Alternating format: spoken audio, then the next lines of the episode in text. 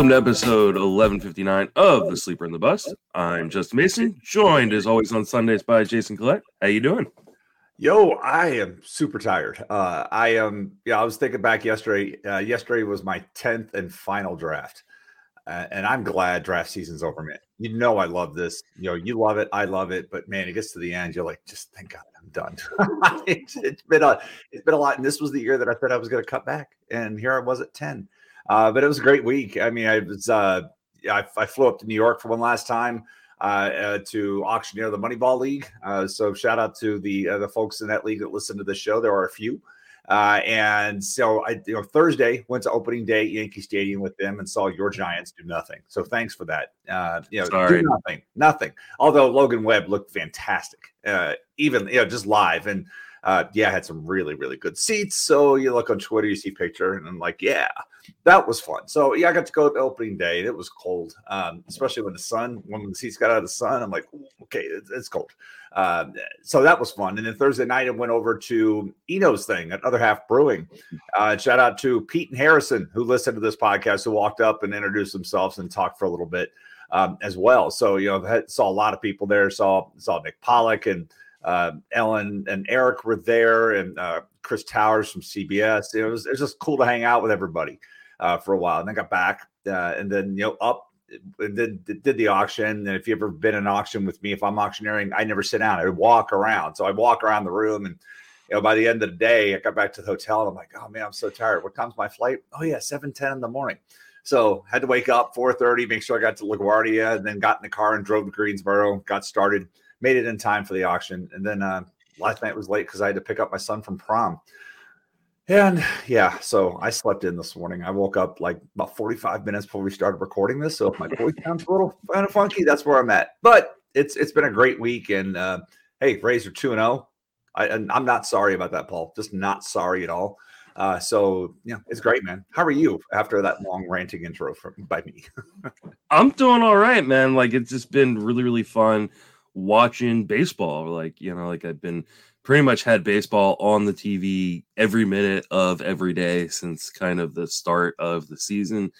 Giants are one and one, so you know, lost that first one, but was able to pull out uh pull out that second one. So we'll see. I think it's gonna be a really long season as a Giants fan, uh, but hopefully not a long season as a fantasy baseball player because Right. my teams are starting off fairly well uh, which is always nice to see. And we're going to talk some fantasy baseball here.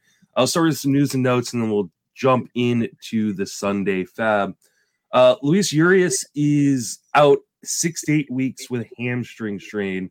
Uh, let's just start with him before we get to kind of replacements. Are you dropping Luis Urias, let's say, in a 12 team league? Yes. Yeah. I'm not. I'm not sitting on injuries. Uh, not for two months. Yeah, I, especially in a 12 team with the amount of recycled talent that's available to you. Uh, and that he's gone. Next up, I'm. I'm not even hesitating on that. What about a 15 team league? 15 team league. Uh, really depend on the format. If I have the bench, yes. Uh, but like I'm talking a deeper bench. Even in a NFBC seven style bench, out. Uh, you know, give me a pitcher. Give me somebody I can use. Uh, I, I can't. You know, I, I want. It's important to have a good start out, out of the gate. Uh, and yeah, if you dump him, you got to pay for him again later. So be it. But you know, what if he has a setback? These types of things. And everybody listening knows my stance on injuries. If the player says four to six, we're talking six to eight and you can miss out a lot of goodness um, early in the season. Don't you know if, if you got to pay a second time, that's fine, uh, but don't miss out on some of these other things that are popping up right now. Like, hi, Trayce Thompson, I see you. Yeah, exactly. I, I'm dropping him in all my 12s uh, and in any of my 15s where I don't have uh, like an IL that's open. He's, Yeah. uh, he's being dropped. So uh, it's a bummer because he is a really nice glue guy for fantasy rosters, have, being triple eligible, but you just can't hold on to guys like that, unfortunately. Uh, are you picking up Brice Turang, who's probably in line to get a lot more action uh, over at second base with Urias out? Uh, yeah, I was interested in in the spring, so I would be. I was trying to figure out what Milwaukee's going to do there. I mean, they called up Joey Wiemer here uh, Mhm. and with the assumption of Weimer is going to the outfield, and then Brian Anderson would be coming back to the infield. Yes. Mhm. Yeah, Uh, that's what I would assume. So where's the room? How much? How much is Turang going to have? I think the question becomes is he now going to play full time or is he still going to be like on the strong side of the platoon? It probably seems like he's going to be on the strong side of the platoon. Yeah. So he may not actually get that much more in terms of uh, uh, at bats and plate appearances. I think he's interesting, but like I don't think he is like a fantasy superstar by any stretch Great. of the imagination. So like I think in 15 team leagues, you can probably take a shot on him, see if he does get to play a little bit more. But they still have Owen Miller and Mike Brosseau on this team who are going to hit against lefties. So oh, yeah, that's, probably that's Brosseau's job. That's what he does. Yeah. yeah. What about Joey Wiemer? He's uh he gets called up. It looks like he could get some playing time in the outfield with Brian Anderson moving to third place, like you just said. Um, are you interested in picking him up? Uh I, want I want to say yes, I really do. Uh, it, my problem with him, like he's got all the tools in the world. Uh, the problem is that there's also some flaws in his swing that could get exposed uh, here rapidly uh, with that. So that's where my concern is with him. I'm trying. I was, I was trying to think as you were asking the question. You know, who were some of those guys that have come like we all the tools? Was it Trent? Even somebody else in Milwaukee uh, who had the talent, and then they got up, and it was all of a sudden all the strikeouts around moments of athleticism. And that's what I see with Wiemer. I mean, if you have not seen him in person yet, uh, it's like if, if, I could recreate myself genetically, I would want to look like him because uh, you know he is. I, I, I comped him the other day to for you wrestling fans. He looks like Mr. Perfect Curt Hennig. Uh, you know, if you grew up watching wrestling in the 80s like me, that's what he reminds me of. Except he's got longer hair, or at least he did at one point. Uh, I saw him play a few times. I saw him in the AFL. I've seen him uh, here in the Carolina League uh, as he comes through. So I mean, like he's a specimen, uh, and he has all the tools, and he has. You could look and like, man, that dude's big. Uh, but there's also, you know, there's there's issues with the with the overall package in that regard. So I want to say yes, but it's got to be a deeper league. I, I really can't pull the trigger in a 12. Yeah, I mean, there's a ton of power, there's a ton of speed, and there is a ton of swing and miss. And that's the swing and miss is going to really determine how valuable he is because he is a guy that could legitimately be like a 2020 guy uh, this year if he, you know, is able to make enough contact and stay up. The problem is, I have like zero faith he's going to be able to make enough contact to unlock that. So, yeah, um, he's a guy that can who who could theoretically destroy your batting average. I think he's going to get full time plate appearances. I mean, if you believe what RosterResource's throwing out, which is Brian Anderson goes to third, um, and uh, you know the platoon guys uh, you know, with Voit, Brosseau, and Miller are Turang, Mitchell, and Winker, then he's going to get an opportunity to play every day uh, out the gate. I think that may be a little bit ambitious, but I think there's a chance he does get a fair amount of playing time to kind of see what they got in him. I just I, I don't know how well he's going to translate to the major leagues uh, because of that swing and miss. Hey, a bit of a curveball here. So you mm-hmm. mentioned mm-hmm. batting average. I want to add that. I want to throw this in real quick. You know, we're two games in. Uh, you know, we're, we're recording this before games start on Sunday. What do you think the league wide batting average is right now? Oh, I believe it's higher than we would expect. So I'm going to say 272. All right. How about 248? Oh, well. Okay. Yeah. I thought it was okay. Uh, what do you think the league wide strikeout percentage is right now? Um, I'm going to say 27%. Uh, 24%. And, okay. and, before I move on from there, you know, let's not forget we're talking about, you know, we're talking about SP1s and SP2s right now. So that's obviously going to impact that. But I would say that opening day game, I went between Cole and Webb. Uh, 63% of the outs in that game were strikeouts. So yeah, for all was... the rule changes and whatnot, they, they, you're not going to be able to fix too much with the strikeouts, but 63% of the outs in that game were strikeouts, 32 of 54. Um, it was absurd. But yeah, the league is currently hitting 248, 327, 392 with a 24% strikeout rate. And the BABIP, I'll let you guess BABIP. Where do you think that sits right now? Mm, that one I have no idea. Uh 295. Uh, not bad, three ten. So okay. it's it's a little higher uh, than what we but we looked at the last couple of seasons. It, and this we're definitely seeing an early impact of the shift in this regard because 2019 298 then 292 in 2020 292 in 2021 and 290 last year. So we're at 310 so far. So we are seeing some of that leak over but batting average wise in those same years 252 245 244 243 and 248 first two pitchers through. And that even includes what happened to chris sale yesterday what happened to uh, Shintaro Fujinami, who I paid two dollars for in that draft yesterday, and I could not bench him. um, so you know things like that. So it's like we we've had some of these big lines, uh, and yet there we are. Uh, so it, you know, again, it's way too early to put anything into it. But I just I like asking random questions because it feels, especially yesterday, going into yesterday, we actually had more stolen bases and home runs in the league than Trayce Thompson and and CJ Cron said, "Hold hold my beer, let me fix it," mm-hmm. And and hit six on their own, and then you know throw in the two by Garver and I'm sure I'm missing somebody else's, but we had more home runs. Now we have more homers and steals so far this year. But, um, you know, going into yesterday, it was the exact opposite. We had 30, uh, 28 home runs and 32 steals or something like that. Now we have 67 home runs uh, and we have 49 steals, 49 of 56. That's an 88% success rate. That that is absurd uh, and is awesome at the same time. Yeah, I mean, it's been uh, a really interesting kind of change. Obviously, stolen bases are up a, a huge amount. There's been a lot of talk about that. But, you know, this goes back to an argument I had with somebody over Joey Gallo coming into the season, you know, because people like it's Joey Gallo. Joey Gallo is gonna like, you know, he's gonna benefit from the shift. He's gonna benefit from the shift. It's like you're not gonna benefit from the shift that much if you can't make contact. And uh, you know, just it's a huge problem for yes. some guys uh, and seeing these strikeout numbers being a little bit higher. Uh, it's something I actually I think I mentioned earlier on in in the off season when these these rules were being kind of talked about. Uh, and I kind of wish I had stuck with because I thought, you know, hey, maybe these, these pitchers like Logan Webb, who have been getting a lot of ground ball outs over uh, the last couple years, go for the strikeout a little bit more in order to uh, kind of offset what could be, uh, you know, bad defense or, or, more holes in the defense without the shift. Maybe so. that's what Blake Snell was doing when he had a, a typical Snellian outing on opening oh, day against the Rockies was, in Petco. Yikes! Yeah, that was brutal. Every time, right. every time I get back on the wagon with him, he does that to me. Ah. Uh, Ro- Ro- Robbie Ray is out with a flexor strain. Um, it is a grade one, um, I believe. Yes, but how wor- how worried are you about this? Uh, I'm not happy. Uh, I would say this: like, here's the team, Arizona Fall League, Writers League, drafted this in December. Here are my first uh, one, two, three, four, five, six. Here are my first seven picks in that league. Um, Ohtani, Goldschmidt, cool. Nice. Jose Altuve out two months. Carlos mm-hmm. Rodon was my next pick. He's mm-hmm. out for a bit. Camilo Doval got his first save yesterday. Cool. Starling Marte is running. Awesome.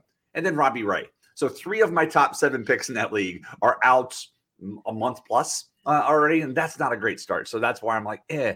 Um, you know, with Ray, he thought it was just, oh, it's cold weather, feel a little weird. Uh, but with a grade one flexor strain, to me, like I in my head, I have him out to Mother's Day. That's where I'm like, now it's a race. Is going to be Glasnow or Robbie Ray coming back 1st uh, mm-hmm. uh, and Ray, because of the bumped up velocity in spring training, people were I, I, saw him go even higher than this. I mean, I took him in the seventh round here because I wanted a, a second starter that could get me a lot of strikeouts.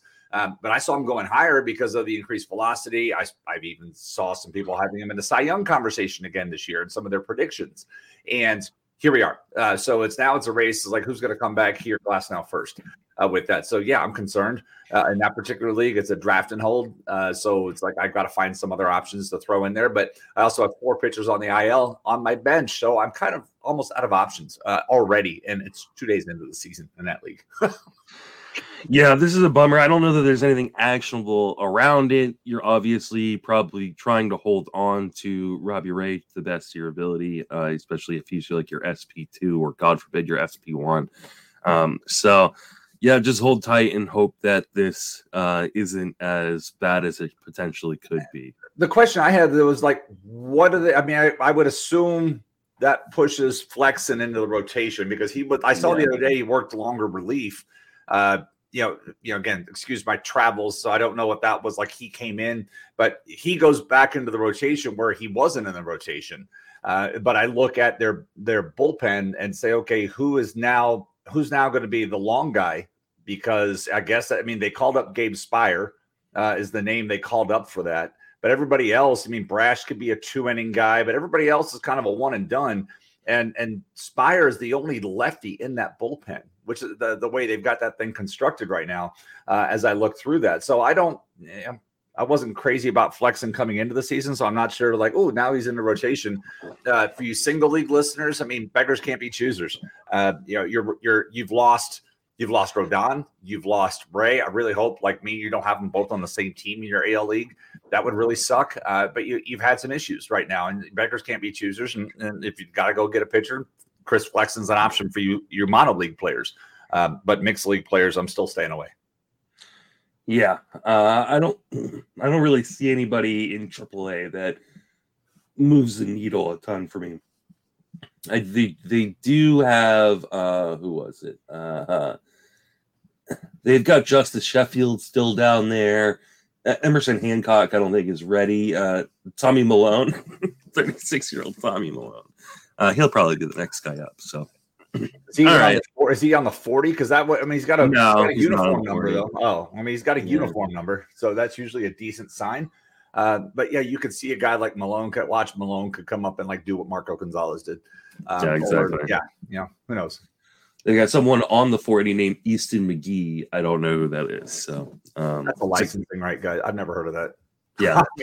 and here I'm probably pretty bad, but I mean that's the other thing when you look at this is who's on the 40 man uh, with with these types of things because they're not nobody's going to be cutting somebody off their 40 uh, unless they really have to. So if you're trying to look for what's next, first thing you do is go to the 40 man roster. Yeah. yeah. All right, let's uh let's talk about Daniel Bard who is out right now with no timetable because of an issue with anxiety. Good on him for getting that looked at and worked on. Um, I don't think people take their mental health seriously enough. But that leaves a really kind of wide open kind of situation for the closer role uh, in Colorado. Do you think they go with a guy, or is this spread around a bunch of guys we don't really care about? The latter. I, I truly, I think it's the latter. The, the, other day, I saw that Pierce Johnson uh, got a save, but then you know Brad Hand still floating around there. Um, maybe this is the year Dinelson Lamet finally uh, steps into the the role that we've always casted him in uh, mm-hmm. for so long. It's like, who? Uh, so I, I think it's a guy, uh, you know, but that guy is going to have four different arms, a type of situation. So anybody could do that. But you know, this is what we thought we were getting into last year. And then Daniel Bard saves 30 games. I mean, we thought yeah. it was going to be wide open because of a skills issue and not uh, a mental health uh, you know issue. and so it's good that he's taking care of himself. Uh, but this is a wide open opportunity for somebody else to step in uh, at, for the time being. Hopefully, it's something that Bard can you know, get it, you know, help, you know, get better. Uh, I don't know. You think through all of it, and, and, other guys that have had issues. You know, sometimes it could be a few weeks. Sometimes it could be a you know a season ender uh, with things. So we'll have to see where all this goes. But right now, I'm not looking at any one of these guys going, ooh. If you maybe pick one, it would be Pierce Johnson. Yeah, I, I, think Pierce Johnson seems like the the leader of a committee, but this is a team that's really bad in a park that's atrocious, um, and it's probably going to be spread around these guys. At least, I mean, it feels like it's probably a share job between Pierce Johnson and Brad Hand, um, which is never a good thing. Like I just, you know, uh, when when you're dealing with a bad team, I don't want to share situations. So. Right uh, unless I'm desperate. I mean, I might put a couple bucks on Pierce Johnson, but I doubt that even wins it uh, in most uh, in most leagues. But I th- maybe I put a couple bucks on Pierce Johnson just for the hell of it to see if he can run with a job. All right, let's uh let's jump into FAAB. Uh, got a, a good list. Um, even though it's early in the season, uh, Tylor Megill is going to move into the rotation uh, because of uh, injury to Justin Verlander. Any interest in him in FAAB this week? Yeah, I, I would say overall, again, beggars can't be choosers. We've had a lot of pitching injuries, uh, and I would say overall, I have interest in anybody depending on the matchup. It's like when you sent this one, I I put somebody down at the end that we'll get to uh, because it's a two start week and the matchups are really good. And I really do not like when this pitcher is on the mound. But if I'm ever going to use him, this would be the week. Uh, it gets back to the old uh, axiom. I, I forget who said it. I mean, Paul's mentioned it too. If you got a guy on a two, you can't start this guy for a two start week, then why do you even have him on your radar?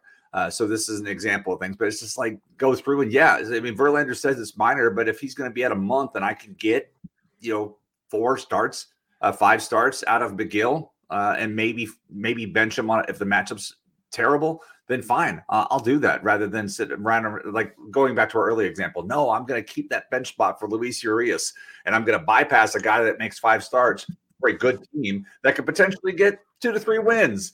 All those things count. So that's a, a good example of somebody where like, hey, I'll take I'll take what's in my hand now versus waiting around and hoping for something down this down line. Yeah, I I'm I'm with you. Like I'm not super interested in Megill. Um he's probably of, of the four starters we're about to talk about, he's probably second or third on my list here. I mm-hmm. I just don't know how deep he's going to go into games. Um, and he didn't look particularly good in spring. I worry he's still hurt, like that. This is just going to, you know, end up with him on the IL as well. So I think in in shallower formats in your tens and twelves, I take the gamble on Megill just because the upside is huge. You know, he was a guy who was like the really hot commodity in draft season last year. Um, you know, he, we've seen him show the kind of skills that an ace can have. I just worry he's not healthy. The velocity was down in spring. He didn't look particularly good. So, um, I in, in your deeper leagues, I think I'd rather get a more stable arm. Uh, to be honest, uh, Michael Grove's going to step in for Ryan Pepiot. Any interest in Michael Grove? Yeah, uh, Dave Roberts the other day said he is going to get at least three starts uh, on this. So yeah, that's that's always nice to look at. I saw Michael Grove pitch in a spring training game on TV late one night, and it was extremely impressive. I, I was making this comment to somebody yesterday. Uh, you know, uh, one of my friends, in fact, in an NL league, took Michael Grove and Gavin Stone back to back in his reserves, and I was like, mm-hmm. that like if the Dodgers could take those two guys and put them together, they would have an amazing pitcher. And Gavin Gavin Stone has got that awesome changeup, but then you watch Michael Grove pitch when I you know the game I watched a week and a half ago. Uh, yeah, was working mid to upper 90s uh, and really just locating the ball very well. So I'm excited to see what he can do at the major league level. Uh, but I didn't see I didn't see the off speed stuff, and maybe that was just because it was spring and he was trying to get he was still trying to earn a spot in the rotation at the time. Because remember he got sent down and Pepiot had won that job uh, and until he got hurt uh, with that. So yeah, I, am interested based off what I saw uh, and, and that game. Uh, late in spring, when I saw that, but you know, saw a few guys. I was like, "Oh wow, I need to get this guy on my radar and get draft." I think I had ended up with one share of Grove uh, as I looked through uh, looked through the league, my drafts, and was like, "Hey, who did I end up with?" Uh, but yeah, I am. That was one of the things where I saw a guy pitch, and I'm like, "Ooh, I, I need to get you know, I want to make sure I'm watching this guy." So now that he has the opportunity, uh, I'm going to cash in on that share and use him until I can't. Yeah, I think he's my favorite starting pitching pickup of the week. He he has a nice two start too. He gets uh, Colorado at home and then Arizona on the road. Uh, so that's a pretty nice uh, to start to kind of start off your uh, your season. Um, I, I you just got to worry about the home runs, right? And we've seen Colorado hit some home runs here early in the season, so uh, there is a, a, little bit of fear there that he could get blown up, but uh, he's on a really good team. It's a decent mm-hmm. park to pitch in. Uh, he's got some good matchups starting off. So, uh, yeah, I like Michael Grove uh, a fair amount here. Uh, what about Jhony Brito, who's going to be the fifth starter for the Yankees for the time being? Any interest in picking him up? Uh, the lack of strikeouts at the minor league level, and obviously I have never seen him pitch, so I can't say I can't speak to the stuff. Uh, just you know, stat casting, the lack of strikeouts at the minor league level concerns me about what he could potentially do at the major league level. I haven't seen what his starts are this week. You know, who what his matchup would be. Uh, does he have your Giants today? Yeah, he has my Giants, Giants today, and then he gets uh, Baltimore in Camden. Well, let's see how his let's see how his uh, pickoff move is because that could be as Boston's fighting out. Baltimore has already attempted ten steals in two games, uh, and they have their track shoes on and they are running. Um, so based off that, not, no, uh, I don't want. Uh, I'd let Brito sit and, and, like let somebody else try to see what happens. But we'll see if he if he does well against the Giants. Bad run tonight. Yeah, I could see somebody taking the chance. But that Baltimore start, the way these guys are, once they're on base, they're taking off. That's going to be that could be a scary situation. Yeah, I think he's kind of 15 team mix fallback option, or obviously AL only if he's if he's still around your AL only league. I, I, just don't know that he registers in a 10 or a 12 team. I, I definitely looking forward to watching him pitch today against my Giants and seeing if there's anything. But you're right, the strikeout numbers aren't super enticing. Um, and he's you know this is a guy who never really projected to be a, a top tier starter anyway. So uh, I'm probably leaving him on the waiver wire for right now, unless unless he comes if he comes out today and shoves and looks really really good, then maybe I change my mind. But yeah. uh, for for now, he's kind of at the bottom of my list here. Uh, what about Kutter Crawford, who's going to jump into the rotation uh, at least for a little bit? Um, he gets a start uh, tomorrow versus Pittsburgh, and it looked like he was going to line up for a second start against Detroit, but yeah. uh, maybe Tanner Houck is going to jump into the rotation uh, instead uh, in the latter part of the week. So, any interest in Kutter Crawford? No, uh, because you know, if you look last year, he worked 21 games, 77 innings total uh, with that. Uh, so I'm concerned like he can't even get the five innings to get the win. So it's yeah, that's what right now. Like if he they may build him up and get him to that point if he's going to stay in the rotation. There are times when I've watched Crawford pitch where I thought he was really good and there's some, there was some upside to him. Yeah, he's prone to the long ball a little bit at times because he doesn't have he's got a, a, a, big collection of quantity and nothing is truly quantity. Mm-hmm. Uh, uh, no, I'm the other way he's got a big collection of quantity and nothing is truly quality, but he's got enough to get through. So he has the repertoire to do it. I just don't know if he has the the uh, arm strength built up uh, to or the durability yet even to go five innings into a game. So no, I'm not interested. If I thought he was getting that second start, I'd be a lot more interested. Yeah, um, just because it would be a really really nice uh, second start. But it looks like Nick Pivetta is going to get that two start instead, uh, which makes Nick Pivetta an interesting two start streamer Indeed. this week. Uh, but yeah, Crawford, I think I think I'm a I'm a little bit higher on him than you, and and maybe I take I do take him over Brito, but I probably take Megill or and, and Paul and I had this discussion. Uh, I think it was on on Friday, um, where he's a little bit more aggressive with his streaming early on in the season, and I'm a little less aggressive. I don't want to start in a hole. Um, I'd rather have to take those gambles a little bit later uh, especially after I've gotten to see guys pitch as opposed to taking the gambles early and getting burned and having to work my way out of it. So, yeah, um, I, I'm probably staying away from most of these guys uh, outside of Michael Grove. Uh, let's let's move into the bullpen. There's some interesting guys who picked up saves. Dany Jimenez picked up the first save for the A's. Do you think he is going to get a shot at being the guy there, or is this another you know job that is shared around so many guys, and because it's a bad team, it's not going to win a lot of games. Nobody's going to be relevant. So early in draft season, I liked Jimenez for the price because everybody's attention was really on Trevor May. Uh, or even Domingo Acevedo. Uh, you know, they were Acevedo rather. They were on. The tension was there, and so Jimenez for the price, I was like, okay, cool, I'll do this. Then there were concerns about the velocity in spring training, where it was like barely touching 90. And then I was just looking over here on the screen at his outing. Uh, he's thrown 27 pitches, and the and his average fastball velocity is 91. It was 93.9 last year. So that's and the slider went from 82 to 80.6. So so far the velocity's still not there. Uh, and so what was eh, we'll see what it's like in spring so far. One uh, sample size of one, that's not fantastic that's a concern. So if he's out there just throwing 91, then if I'm not going to chase that down because that may not that that may be the, a short term a short term thing for him. But when I see a velocity drop like that, I'm I'm concerned.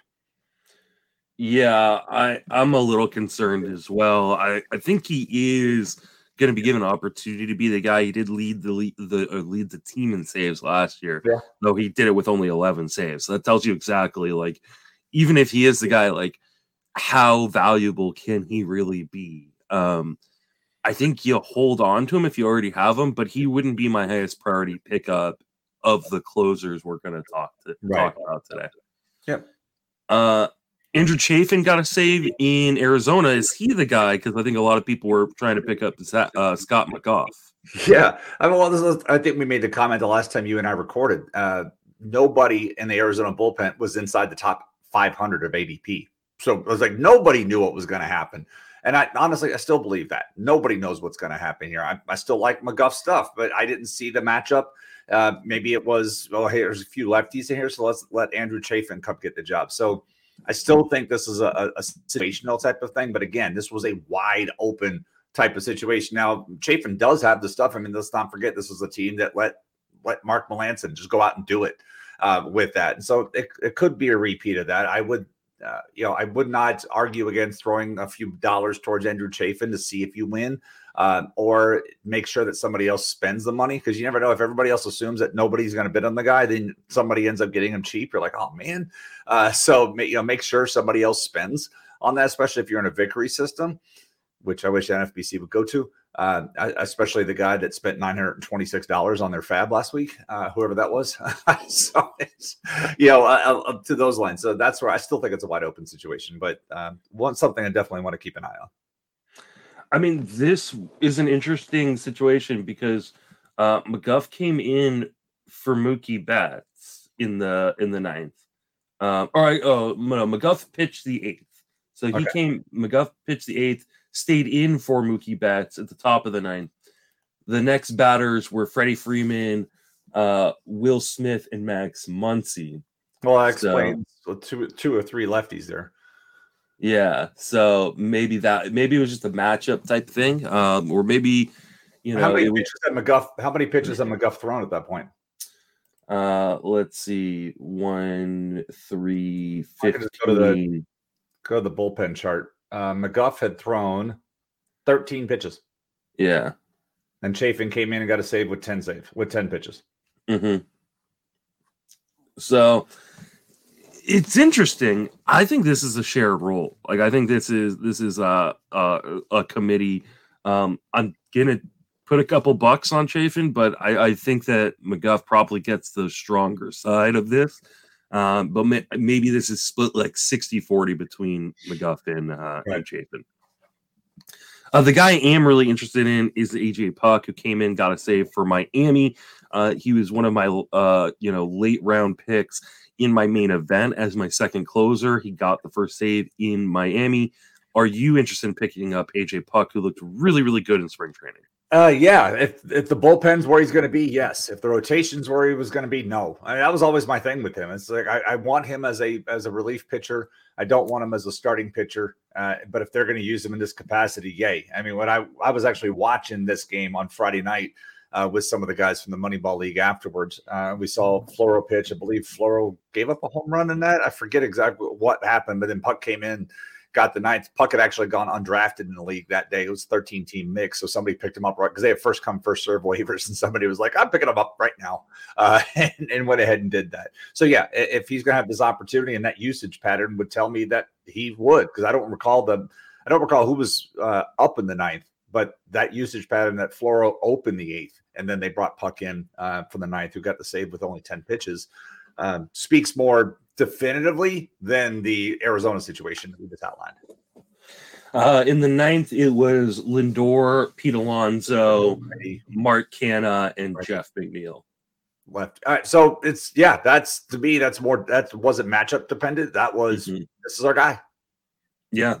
So Puk did give up a home run, but it was Pete Alonso. So the, I don't think there's a ton of yeah, there's a ton of shame in that. But he he got two strikeouts uh, out of the three outs. Uh, didn't issue a walk. I, I really like Puk. I think he was just yeah. a really, really, um, you know, live arm at the back end of that bullpen. I think they're willing to give him that job.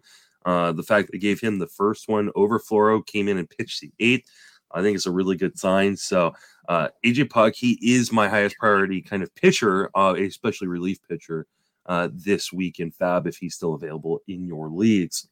Moving on over to the offensive side of the ball, Dominic Smith has started off uh, fairly well uh, in Washington, and Washington has a series in Colorado this week. Are you picking up Dominic Smith?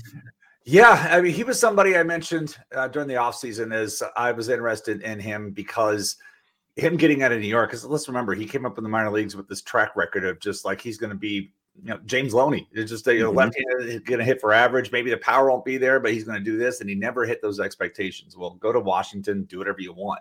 Guess what? He's hitting third or fourth. I mean, he's there's the RBI opportunities are plenty mm-hmm. there. You look at the rest of that lineup, and he could end up staying there. I, I'm looking at what the lineups have been the last three days. Candelario is at third, sixth, or third. And then Smith is at cleanup twice and then third once um, with that. And the only thing, every the other thing I have to say is with Dominic Smith, you know, for those of you guys on uh, you know social media, he looks like the guy that does the what? Yeah, that, that guy uh, that always reacts to videos, that's who I think of. I'm like, if he's not making TikToks, then he's out there raking and driving in RBIs. So as long as he's going to hit in the middle of the lineup like this, and he, I'm looking at that depth chart saying, okay, wh- who could he possibly lose his job to? And nobody. Uh, yes, uh, interested uh, just in a volume play uh, for the uh, for the opportunities. As long as he's hitting that lineup, he's got Luis Garcia and Joey Meneses in front of him. Uh, Keibert Ruiz hitting behind him.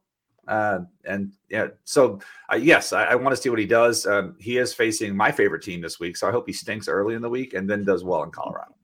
yeah, I think he's a really nice pickup, especially for that Colorado uh, series. Jeimer Candelario, another guy who's uh, kind of an interesting uh, deeper league pickup. Uh, the Rockies are going to be throwing two lefties against uh, against the Nationals in Colorado as well. So uh, I'm interested in picking up both of those guys.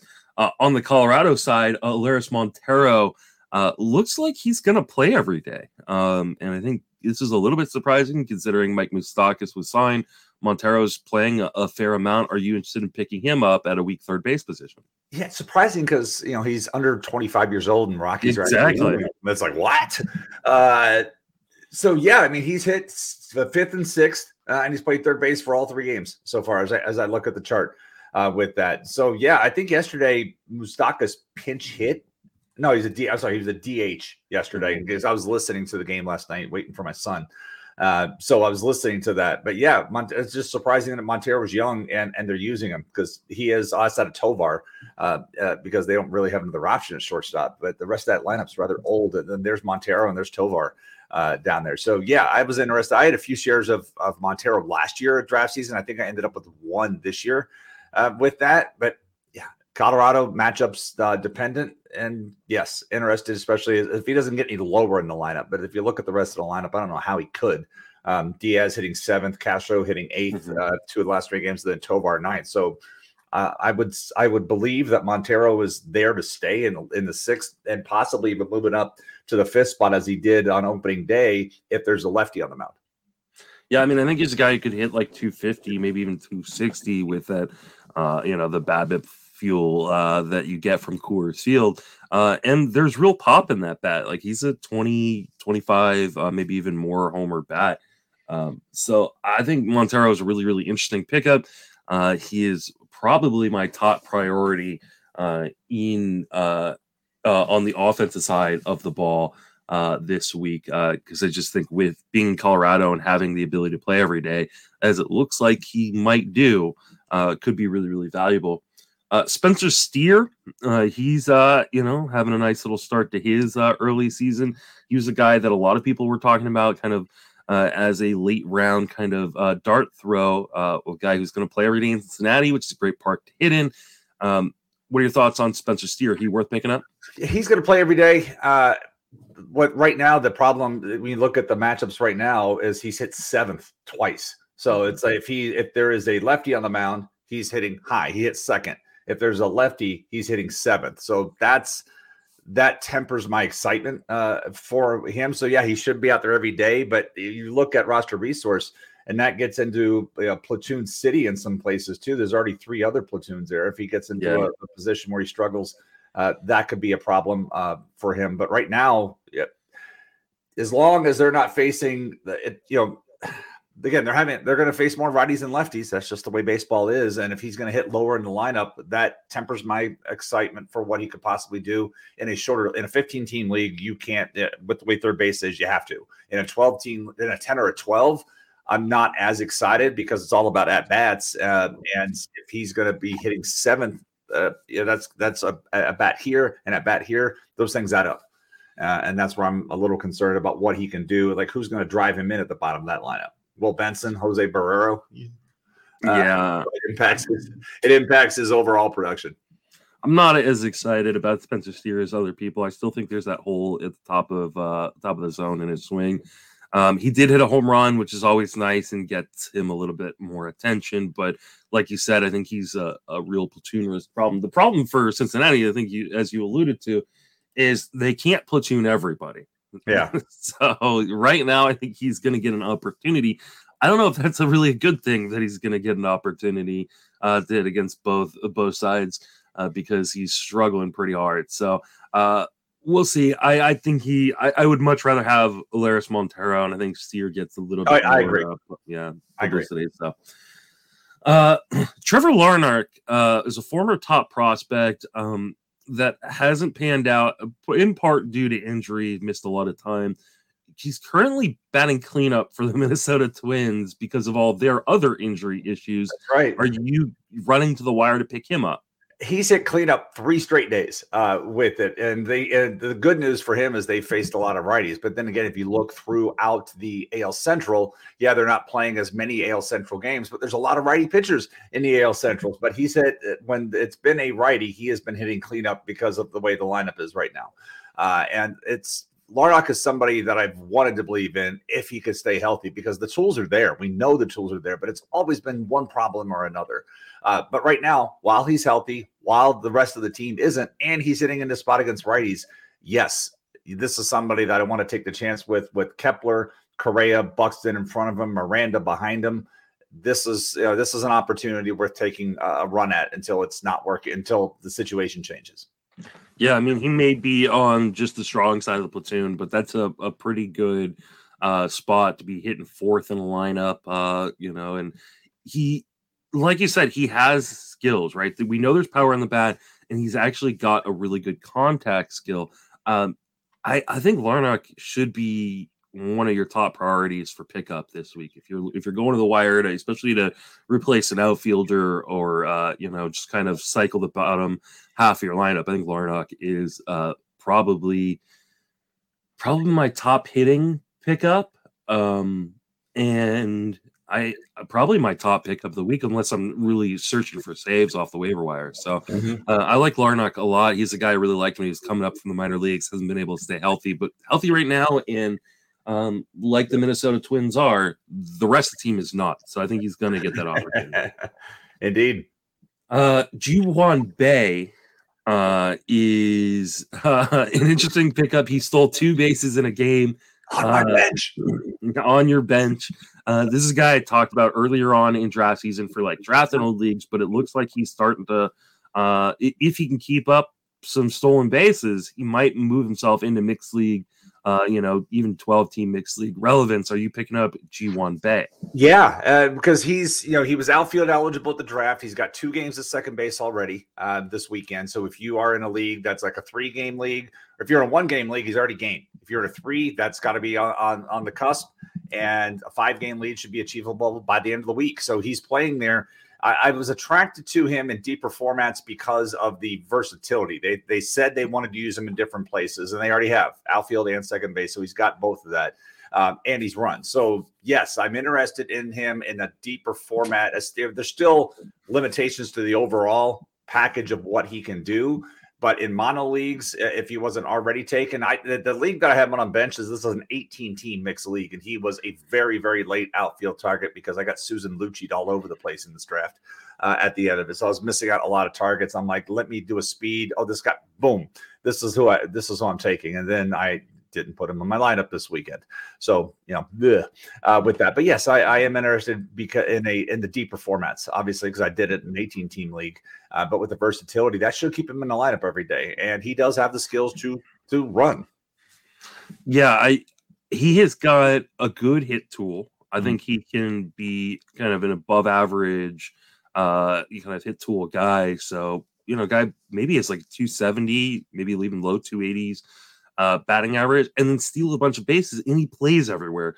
Uh, if there were a lot of a lot of talk about you know, and I think I'm I'm said this uh, more than once uh, throughout the draft season is I'm not looking for last year's Jon Berti. I'm looking for this year's Jon Berti. Ji-hwan Bae, yeah, Ji-hwan Bae could be this week's or this year's Jon Berti. And so I think you should be going to the other waiver wire and picking him up. Like you said, he's outfield eligible in most formats. He's probably he's going to pick up second base eligibility at some point, which is a really, really ugly uh, position. And mm-hmm. it, it just gets uglier and uglier by the day. You know, you lose guys like Jose Tuve, Brandon Lowe uh, got hurt yesterday. So great toe. He fouled something off his great toe, is what they said in the radio broadcast. His great, great toe. All right. Uh, I was like, big toe. Where's Sergeant Hulka? Uh, you know, two things. One, Berti's a good example, but I would remind people remember most of Berti's goodness was six weeks. So, yeah. you know, don't think it's like money in the bank. I go the rest of the season. I can put my attention elsewhere. It's, you know, watch it because Berti was great for six weeks until he wasn't. Uh, and then I wanted to go back to Puk real quick because I had a note on the screen I neglected to read. Uh, Lance Brod- uh, had a note uh, from some stuff. He said AJ Puk has got a new slider. The old one had three inches of horizontal movement at 87. New one's got 12 inches of horizontal and a lot of lift, six inches of carry, 84. So he's now throwing a sweeper versus a slider. So if you weren't already like, ooh, I like AJ Puk, you may like him even more now that he's got some sweepiness to his slider. So I had that particular note over here on the screen. I forgot to mention earlier with Puk, so I wanted to revisit that real quick. I like that. All right, and then we're finishing out with Josh Fleming. He's got a two-start week. You had wanted to highlight him, so you threw him at the bottom of the list. So talk to me about Josh Fleming. Yeah, so this is what I was talking about earlier. Uh, you know, Josh Fleming is a complete pitch to contact guy. Uh, he's got to work the uh, the peripheries of the strike zone, as the, as the late great Dave Wills would talk about on the broadcast. He's got to be slippery. Uh, you know, he's got to get guys looking for something and do something the other way, and that's what he's got to do. Um, I personally do not enjoy watching him pitch because it's a lot of pitch to contact and and and the batted ball luck dragons and everything with him. That said, in a two start week against the Nationals and the A's, I already got him in one. A FAAB run, a FAAB ran in one of my leagues yesterday, got him. Uh, and I had in that, that aforementioned 18 team league. I knew this two start week was coming up, so I took him in that one. So I'm using him in two different leagues myself. Uh, and I will actively cut him uh, for somebody else after this weekend to move uh, on. But this is the kind of thing, you know, you mentioned earlier, Paul likes to be aggressive in his streaming matchups. This is the type of matchup uh, that you'd want to take advantage of because it's not rare that you'd want Josh Fleming out there for two weeks, uh, two starts in the same week. But this is one of those weeks. Yep. I, am I'm, I'm with you on that. Uh, if you're looking to stream, I think Fleming is one of those guys that uh, can do. I like I said, I'm a little bit more conservative early on, uh, and as you mentioned, Paul a little bit more aggressive. But uh, I think he, I think Fleming is a, a pretty decent two start option. No, I like uh, doing it on a cheap. I mean, like I said, yeah. I think I spent two or three dollars in a thousand dollar. Like it's a single digit thing. And if somebody else gets it, more power to them. Whatever. Yeah. I'm not talking about like I have. Well, I'm I guess I'm a mixture between you and Paul. I am conservative in what I will spend early, but I am mm. aggressive in what I will consider. So like okay. I'll put it out there and say, okay, five, six dollars. And if somebody says nine or ten, okay, fine. I missed out on that one. Uh, but I'm not going to go out there and aggressively spend my money, but I will aggressively explore options and look at it and say, okay, you know, here, this is out here. Let me take a let me take a stab at it. And this could end up poorly. I mean, this is another another league where I had a pardon me, I got you know Fujinami yesterday. Took that on, you know, took that hard. Uh, I have Chris Sale on a league. That did not look good mm-hmm. uh, for me. So it's like, oh, uh, but you know, with Fleming, these two matchups, this is these are the kind of things you have to consider.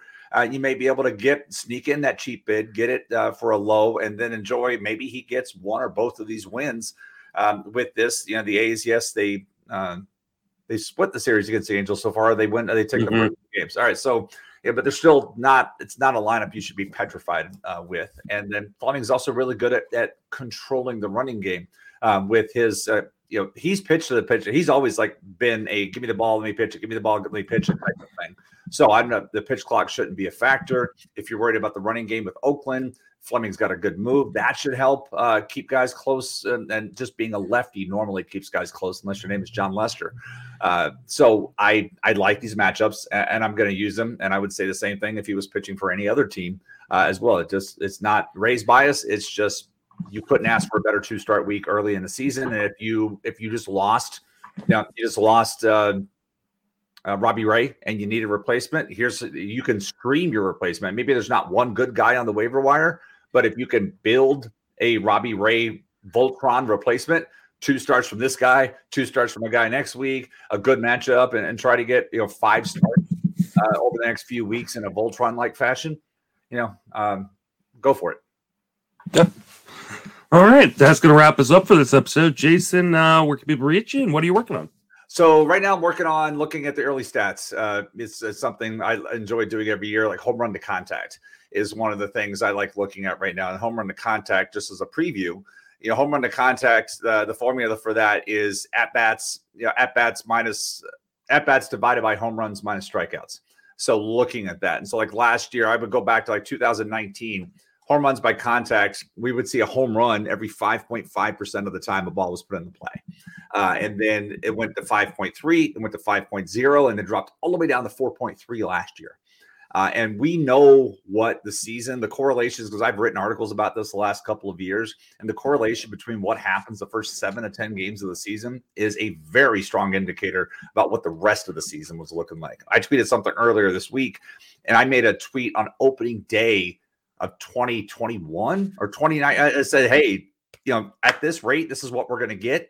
And I was only 24 home runs off. I made that tweet on opening day, but you know, in series, I went back and ran the numbers the last couple of years, and it, it aligns up uh, really well. What happens first, and I bring this up because right now, through opening weekend, we're at 3.9 percent, which is the lowest rate we would have had since 2015. When I'm looking at the chart, I'll tweet out a link to this later, uh, but I will be updating this every day here over the next week because that's my article this coming weekend is going to be. Or here's what's happening. And I'm also looking at stolen bases, looking at how often the league is taking off and running. And so the update that uh, particular stat, and we mentioned earlier, the league has an 88% stolen base success rate right now, 49 of, of 56. Last year, that was 75%, as they were uh, 2,486 stolen bases. Uh, yeah, 2,486 stolen bases. They were caught uh, 811 times. So, but the frequency we were seeing so stolen base opportunity for those who don't know it's a stat that's on baseball reference. Stolen base opportunity is a guy on a guy on base with the next base unoccupied. So if you're on first and second is open you're on second third is open. It doesn't count home uh, with that. So this year or oh, sorry let's go back to last year. Last year every 20 times that situation came up the league was attempting a uh, was stolen base with that is the, the uh, looking at it. So I just look at the numbers and I'm saying, okay, I want to divide the stolen base opportunities by the attempts. So one for every 20 times that happened, that was out there. This year, it's one for every 17.7. So we're seeing more of that. And then looking at frequency is kind of reversing a little bit. It's like how many times overall? 5% of the time is how often these guys were taken off last year. Now we're at 5.6. So we're seeing a bump, and this is early, but you know, Baltimore's got 10 steals already. Uh, there are uh, five teams that have yet to attempt a stolen base uh, with that. So we're going to see. It's just one of these things I want to continue to watch. The early, I don't have any foundation uh, baseline to say, okay, the first two weeks is going to be a, a trend. I talked about in the spring a few times that the spring training rate we can we know what the average reduction has been and how that translates over but right now, if the league is stealing the 88% success rate, that's going to mean I'm just going to I'm going to do more of this. If this is if this is what we can do, then I'm not going to slow down. I'm going to keep running it. Let's not forget spring training; they were stealing at a 79% clip, and so far out of the gate, they're doing this at 88%. Uh, so something to watch. But I'm more uh, I'm more my attention's more focused right now on this home run to contact because you know that's a decline. And yeah, we've seen it's been all SP1s, SP2s, and, and in some cases SP3s um, in the rotation right now. And I would expect, you know, maybe the next couple days as we get the back end of rotations, that bumps up a little bit. But we don't need too much. We don't need too much for this to know. So, but when we record next weekend, I'll be able to make a definitive prediction to say this is what the, this one's going to be like for home runs this year. Uh, and adjust accordingly. Because if you were thinking, oh, there's going to be this many guys hitting this, this many guys hitting that, uh, may may want to revisit those predictions. Um, yeah, I don't know if we're gonna get to record next week, and we'll have to talk, figure out if uh, since it is Easter. Um, oh, uh, so, so we'll have, we'll, have, we'll have to figure out if we can maybe uh do a Monday or or uh, or a Saturday recording. Yeah, to try to uh see if uh, we, we can get in. Um, break a little bit breaking news, not like earth shattering breaking news or anything, but uh, jo- Joey Bart has been placed on the 10 day IL. Blake Sabol is going to catch today. So for those of you playing uh, in leagues where he is not catcher eligible yet, uh, but you get eligibility based on one game of playing, he's now going to be eligible at catcher, which makes him pretty interesting. Uh, and in your Yahoo leagues or uh, leagues where you get like five game eligibility, he should get eligibility here pretty quickly. I think he's going to be now trading off with Roberto Perez. Uh, the Giants did sign Gary Sanchez, but he hasn't even reported to AAA yet. So uh, I would expect he is going to be uh, at least a few weeks away before he uh, has a chance of making uh, the majors. So Yeah. uh, if you drafted Joey Bart, it's time to drop him for the next guy, Blake Sabol. Interesting guy to pick up. Yeah, don't hang on to your catchers. Uh, you could cycle those guys out. I uh, I say this like you mentioned the one game eligibility. Mitch Garver got game one yesterday catching while he hit two home runs and drove in six. So Mitch Garver is now a catcher in that format. And your other leagues where it's five, uh, like in LABR and tout, I believe I have him in both. Uh, he's now 20% of the way to eligibility there. If you're in NFBC, it is 10 games uh, in Mhm. season to get there. And so I I know at least one of my league, I have Ohtani and Garver. So I did not get, well, actually, this weekend I did get his goodness because I used Ohtani as a pitcher against Oakland. So that worked. But I that's not sustainable. You know, and then moving forward, I'm going to have to do it either or uh, until he gets to his 10 games. But at, I took I took Garver in the 26th round of the league in that because at that point I'm like I'll, I'll wait it out in a draft and hold. I'll, I'll wait it out. So uh, yeah, keep an eye on those uh, positions and see where those guys pop up. But like I took Seby Zavala as my backup catcher yesterday early. Then I saw him hit a home run. I'm like, yeah, there, there's one more than I, I was expecting. but in that same league, my short my starting shortstop right now is Isiah uh, Isiah Kiner Falefa um, because I ended up with uh, Alberto Mondesi in that league because shortstop just evaporated between keepers and. I was like, oh my God, this is what I'm stuck with. So, yeah, I have IKF as my starting shortstop right now. So, with the good comes the bad. you can reach me on Twitter at Justin Mason FWFB. Uh, currently, I am writing uh, five days a week at Fangraphs and three days a week at Fantasy Pros. Um, on obviously Sleeper and the Bust podcast, uh, but also the Friends with Benefits podcast and the TGFBI podcast. That will wrap us up for this episode. For Jason myself, thank you for listening. A fantastic baseball season. Thanks all.